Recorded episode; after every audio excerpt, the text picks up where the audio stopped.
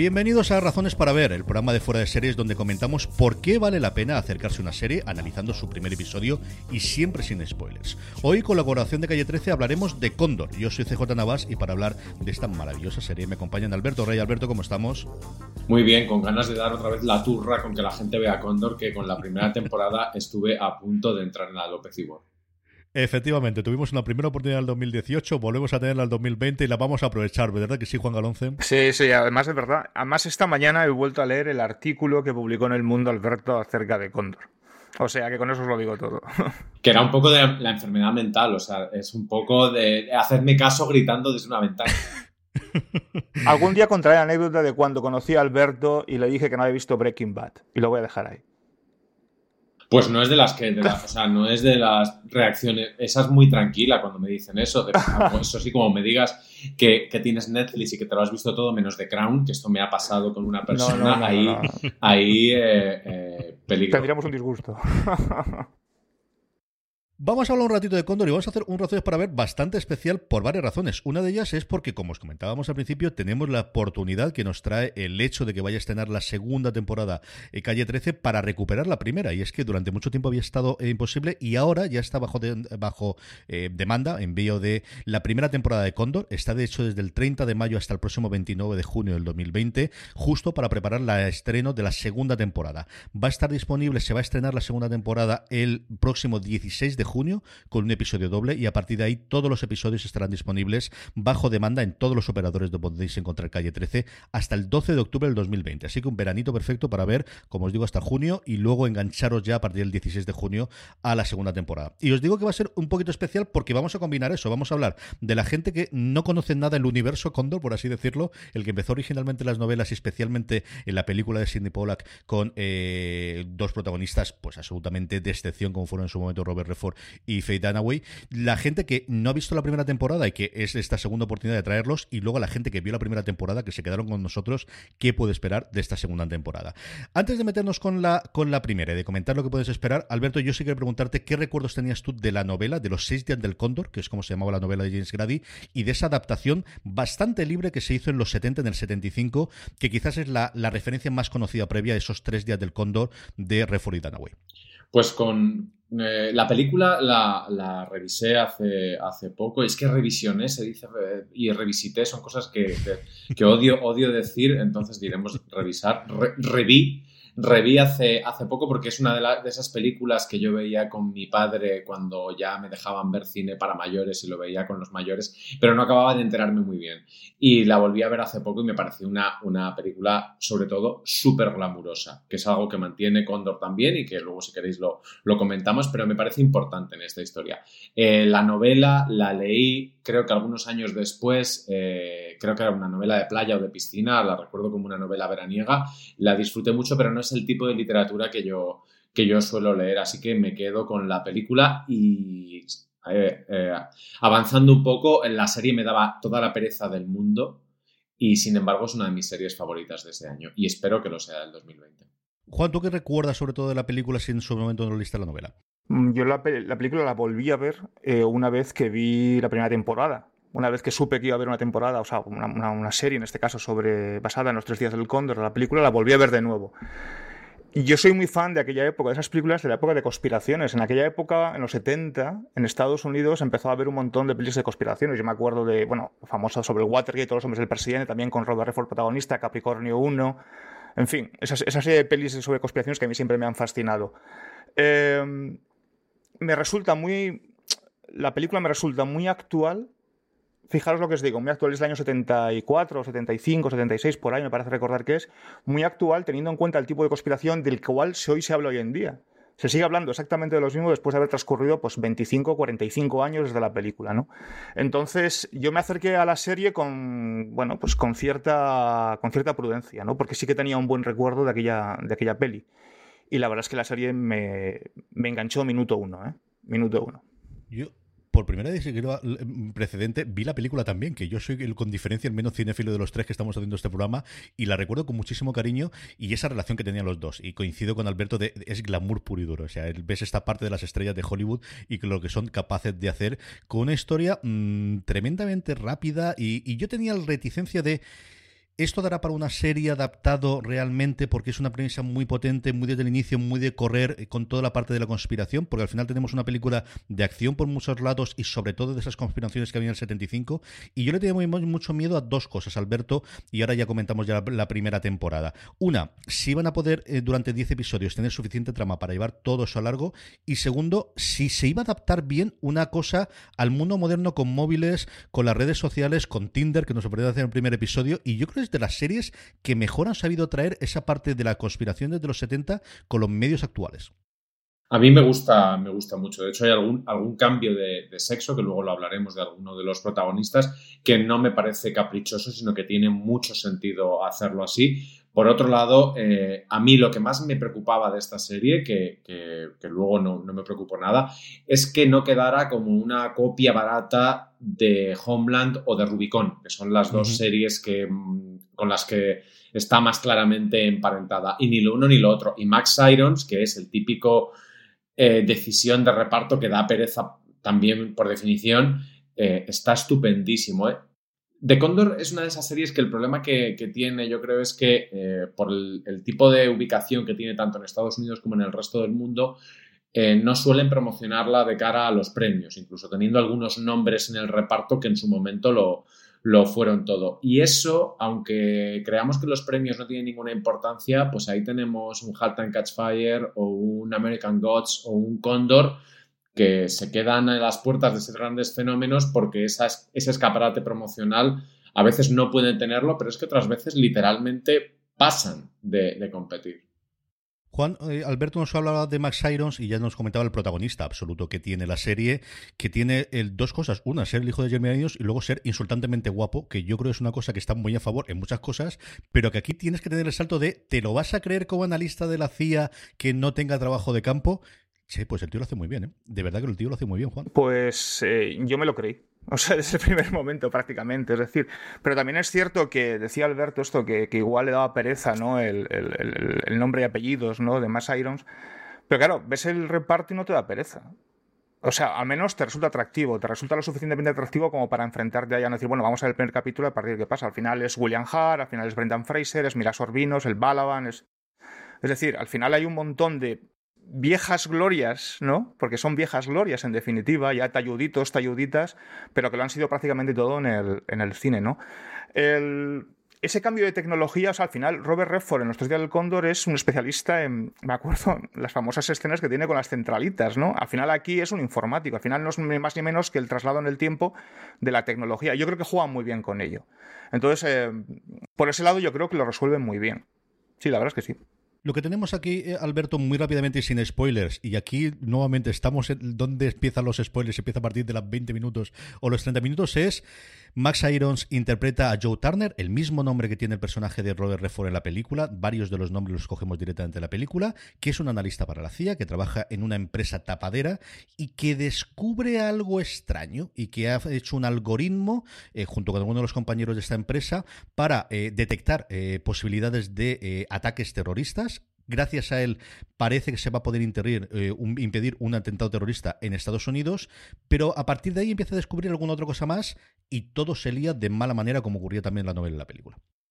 Sí, es una, es una trama clásica de espionaje moderno. O sea, no es el espionaje de James Bond de, de un hombre contra otro hombre apoyados por un ejército, sino que son eh, organizaciones y las organizaciones en sí mismas siempre son oscuras, son opacas y más cuando además de su opacidad depende su, su funcionamiento. En esto, Condor es por un lado una serie tremendamente compleja y por otro lado, y lo deja muy claro en su primer episodio, es fácil de seguir, es muy comprensible y al contrario de lo que pasaba precisamente en Rubicon, donde a veces te perdías en determinadas explicaciones y en, y en, y en determinadas cosas que eran casi filosóficas, eh, Condor quema muchísima trama, que lo que decías tú antes de lo podrán llevar a una serie, pues lo han podido hacer porque la serie quema, quema, quema, quema todo el rato. Y además, en esta parte tenemos, y tú lo comentabas antes, eh, Juan, toda la gente que tenemos alrededor, no solo vamos a ver a los agentes de campo, que al final es lo que podría ser como más atractivo, o el próximo Miles Irons en esa huida hacia adelante que va a tener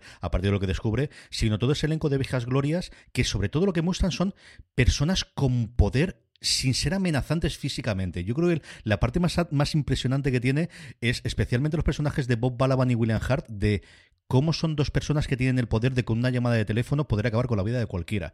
Y cómo puede ser amenazante midiendo, en el caso de Ballabart o William Hart, pesando 40 kilos con la ropa mojada o midiendo un metro y medio, como es el caso de Balaban, tienen dos o tres momentos de enfrentamiento de somos dos personas poderosas que podemos dar cualquier cosa, sencillamente impresionantes en esa primera. Hombre, sobre todo Balaban, ¿no? Que es muy chiquitín, muy poquita cosa, ¿no? Y, y además que representa un. interpreta un personaje eh, con una, única debilidad, ¿no? que es su mujer, ¿no? y, y, súper conservador, súper fanático, eh, y que siempre habla en voz baja, ¿no? y siempre aterroriza mucho más ¿no? un malo en voz, cuando, habla en voz baja, cuando susurra, ¿no? que, un, que un malo cuando grita. ¿no? En el caso de William Hart, yo es que a ver, tengo una, una de mis películas favoritas de todos los tiempos, El beso de la mujer araña. Entonces, y él es uno de los protagonistas de esa película, con lo cual lo, lo llevo siguiendo desde entonces, desde el año ochenta y tantos, ya no recuerdo la época, ¿no? Pero sí es un, es un tipo que a mí me, resulta inquietante. O sea, no sé a vosotros, me resulta muy inquietante esa, esa presencia, esa mirada, a pesar de no ser, no, ser un tío grande, excesivamente grande, alto o fuerte, ni muchísimo menos. Y que decir de Brendan Fraser. O sea, que he pasado de sex symbol aventurero en La Momia 1 y La Momia 2 y La Momia 3 a, a, a Paleto de Kansas. O sea, más o menos, ¿no? O sea, un tipo medio que nos haya sí, sí me gusta mucho, porque además no, te esperas de, Brendan Fraser, por ejemplo, siguiendo con Brendan Fraser, que, sea un tipo malo. Vaya, ya he soltado un spoiler, pero bueno, que sea un tipo malo, es decir, o sea, no te lo esperas. Sin todo lo contrario, ¿no? Porque tiene una apariencia bastante bonachona, en definitiva, ¿no? Un excelente padre, familia, etc. Bueno, sí, la verdad es que sí. Por ese lado sí, y bueno, ya entraremos con Mira Sorbino más tarde. Es que esos juegos de casting en la, en la serie a mí me gustan mucho porque, por ejemplo, Brendan Fraser siempre había sido eh, hasta, eh, hasta retirarse con aquella historia que recordéis que era bastante turbia, porque en este mundo de los acosos sexuales a Brendan Fraser le tocó una, una bastante jodida de, lidiar y evidentemente como, como, como tío que es, tuvo que, quedarse en segunda fila, pero su historia es, es, tremenda. Pero Brendan Fraser siempre había sido luminoso, siempre había sido un tío, un tío de una especie de golfo con buen corazón y en cambio esta etapa de su carrera actual, que es sin duda la más interesante, hace unas cosas oscurísimas. William Hart, en cambio, no ha sido claro en su vida. Todo lo que, todas las cosas que ha hecho han sido como súper creepy, hasta el punto de que recordemos cómo en, Un Fuego en el Cuerpo gozábamos como enanos de que se la liara Catherine Turner, porque dices, te acabas de encontrar la arma de tu zapato. Y aquí hace un personaje que, podríamos decir que está hecho a su medida si no fuera porque William Hart sorprendentemente prácticamente estaba desaparecido en combate, excepto en pequeñas cositas aquí o allí. El, reparto de, de Cóndor es, fantástico. Y de, y de Max Irons, antes tú decías que es guapo, guapísimo, y realmente no es así, pero, esa, pero es lo que consigue que nos creamos la serie. Eh, al final está recuperando un papel que hizo en su momento Robert Redford. Pero la serie es, tan glamurosa, es como Homeland. Tú a veces en Homeland mm. realmente te crees que Claire Dance podría atender eh, trampas sexuales a sus, a sus a, la gente a la que quiere engañar y realmente Claire Dance es una tía normal y corriente y la analizas y ni siquiera es guapa, pero tiene ese, ese aura de misterio, tiene esa esa oscuridad, tiene esa mirada como de persona a la que le han pasado cosas. Y Max Irons, dentro de que es un poco así un niñatillo, eh, está bien. También es verdad que la serie está muy, muy bien dirigida. No llegan a hacerlo de David Simon, de si el actor no te lo da, le coges por la espalda y que hable en contraplano, pero, pero está muy, muy bien dirigida. los nombres de los creadores también deberíamos, deberíamos al menos eh, darles un crédito importante porque son casi novatos en esto de, de hacer series de televisión.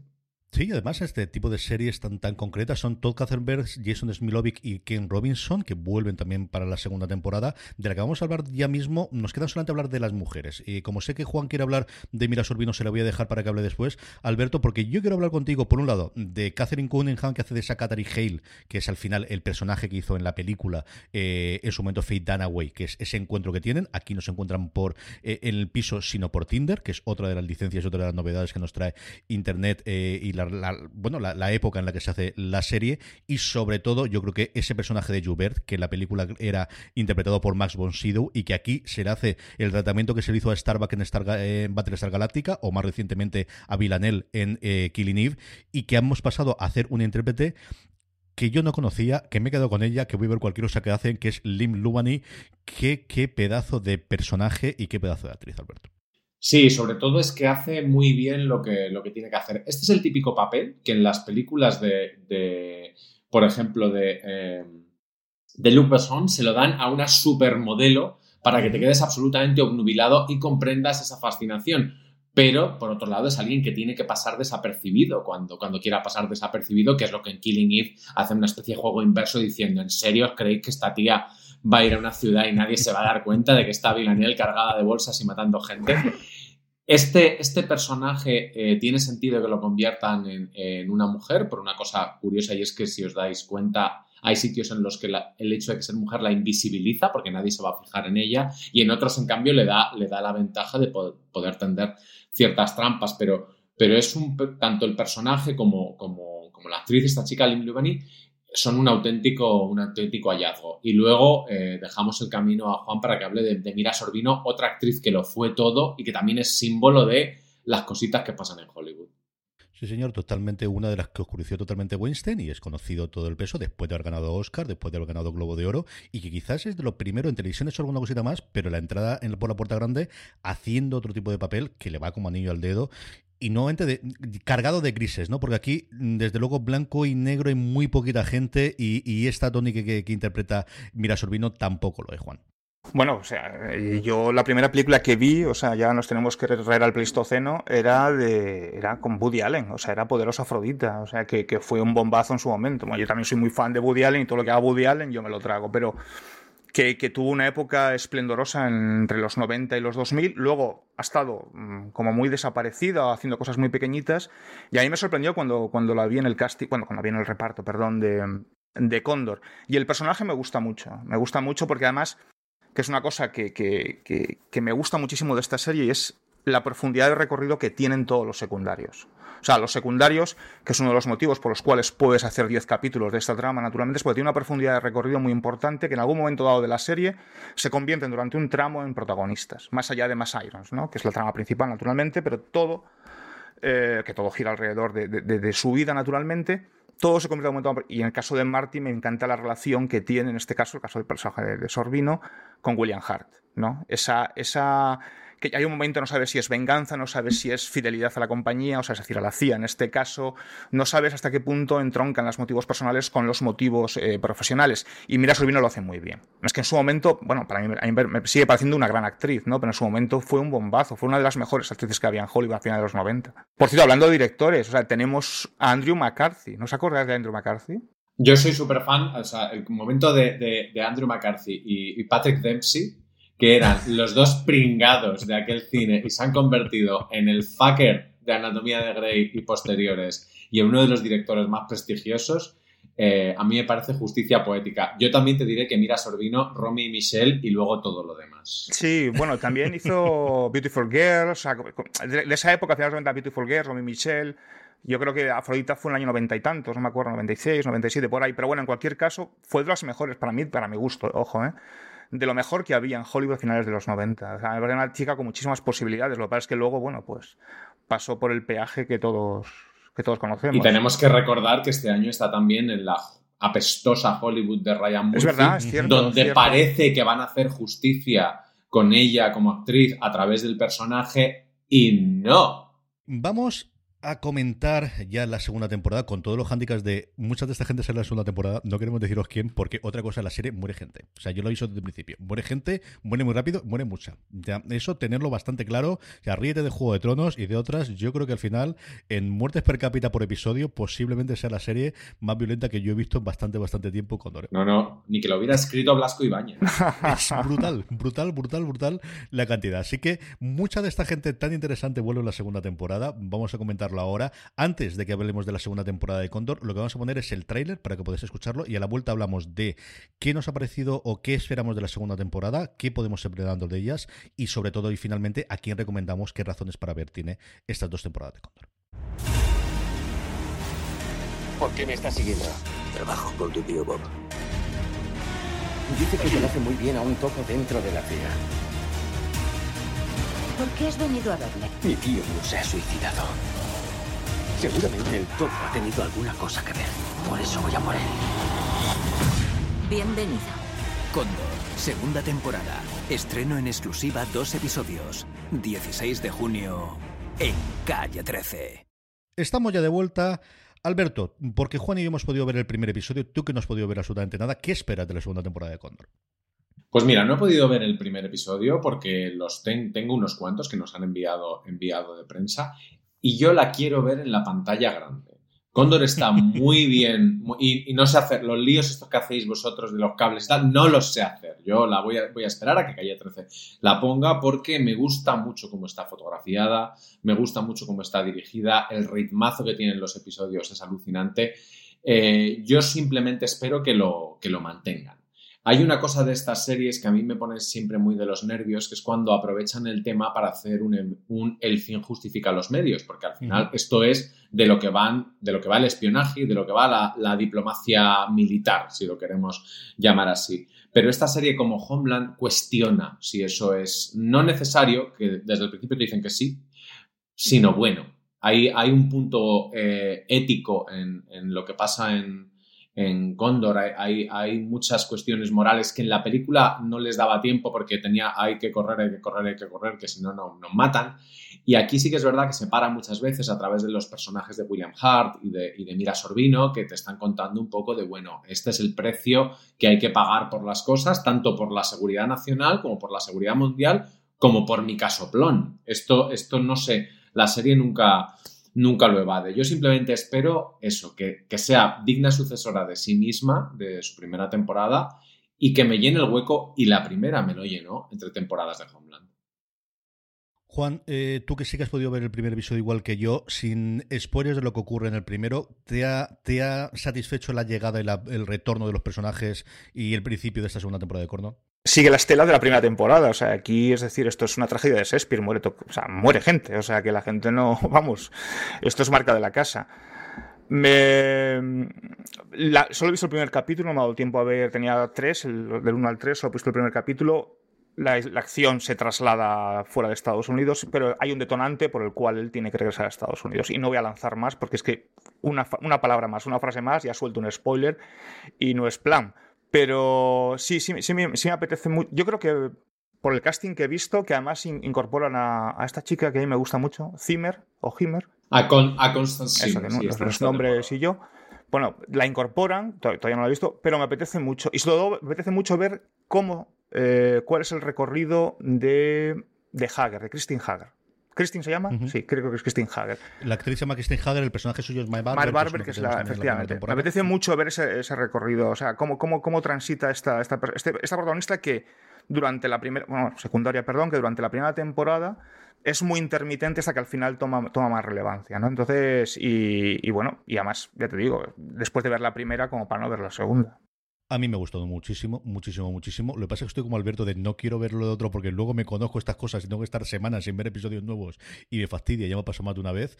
Eh, creo que la vuelta, pues eso, eh, tenemos toda la idea de qué va a ocurrir para que vuelva y tiene toda la razón y tiene todo el sentido del mundo lo que ocurre en el primer episodio para que él vuelva, para, para que tengamos, porque seguimos siendo un protagonista. Es decir, las cosas que se puede decir él, yo digo yo que él no muere, que al final lo tenemos en la segunda temporada, que eso es fácil porque si no estaría complicado hacer la segunda temporada de Cóndor y es lo único que puedo contar como spoiler spoilers, al menos inicialmente. Pero por otro lado, eh, la serie siempre deja claro o, deja la puerta abierta para que a él se lo puedan cargar. Y a mí eso me resultaba. no muere en el primer episodio. Tremendamente estimulante. Que tú, que tú no, no, no, lo tienes claro que él vaya a llegar al, al final. Ahora sí que lo sabemos.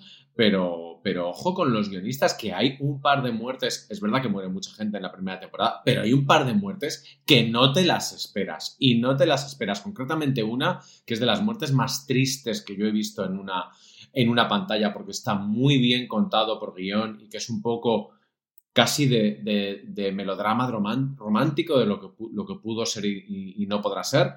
Eh, que a mí me parece alucinante. Y, además, yo, sí, yo quería también contar una cosa, y es que el, final de la primera temporada es una especie de homenajazo a James Bond y a esos finales de James Bond en los que tiene una especie de microperiodo en el que se cree que es un señor casado y con piso.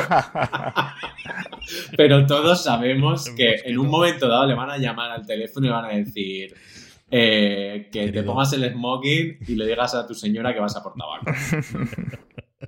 Pues todo eso y muchísimo más nos ofrece Condor. Si no habéis visto la primera temporada, la tenéis ya disponible bajo demanda en calle 13, allí donde podéis escucharlo. Desde el 30 de mayo está hasta el 29 de junio. Aquellos que la visteis, es un buen momento para volver a verlas y os podéis enganchar todos a ver con nosotros la segunda temporada a partir del próximo 16 de junio. El 16 de junio vuelve la segunda temporada con un episodio doble y a partir de ahí los tendréis todos un episodio cada una de las semanas y lo tendréis bajo demanda en todos los operadores donde se puede ver calle 13 hasta el 12 de octubre de este 2020. Don Alberto Rey, un verdadero placer haber hablado un ratito con, contigo. Un abrazo muy fuerte. A mí no hay nada que me guste más que hablar con vosotros de las series que me gustan. Don Juan Galonce, yo también, yo también. Sabéis que me lo paso muy bien con estos ratitos que saco de vez en cuando. Don Juan Galonce, gracias por haber sacado un ratito para hablar de Condor. Gracias a vosotros. Y a todos vosotros, querida audiencia, con este termina este Razones para Ver. Juan comentaba antes el artículo que hizo Alberto para El Mundo. Eh, Marina Such tuvo la oportunidad de entrevistar a Max Irons y lo tenéis en la web de Fuera de Serie la entrevista, la tenéis también en las notas del programa. Gracias por escucharnos y recordad, tened muchísimo cuidado.